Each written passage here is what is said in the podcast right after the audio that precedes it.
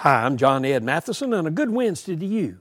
For five years, researchers from the University Hospital of Lausanne, Switzerland, have tracked 3,462 healthy adults between the ages of 35 and 70. Those who took a nap for five minutes to one hour once or twice a week were 48% less likely to suffer a stroke, a heart failure, or a heart attack than those who never snoozed during the daytime. Now, they're not sure exactly what napping might influence health care, how it does that. One of the researchers said, Our best guess is that a daytime nap releases stress from insufficient sleep. Hey, read Matthew 5, 6, and 7. A brief nap is, happy, is really healthy in releasing stress, but the Bible teaches more about stress, anxiety, and good health.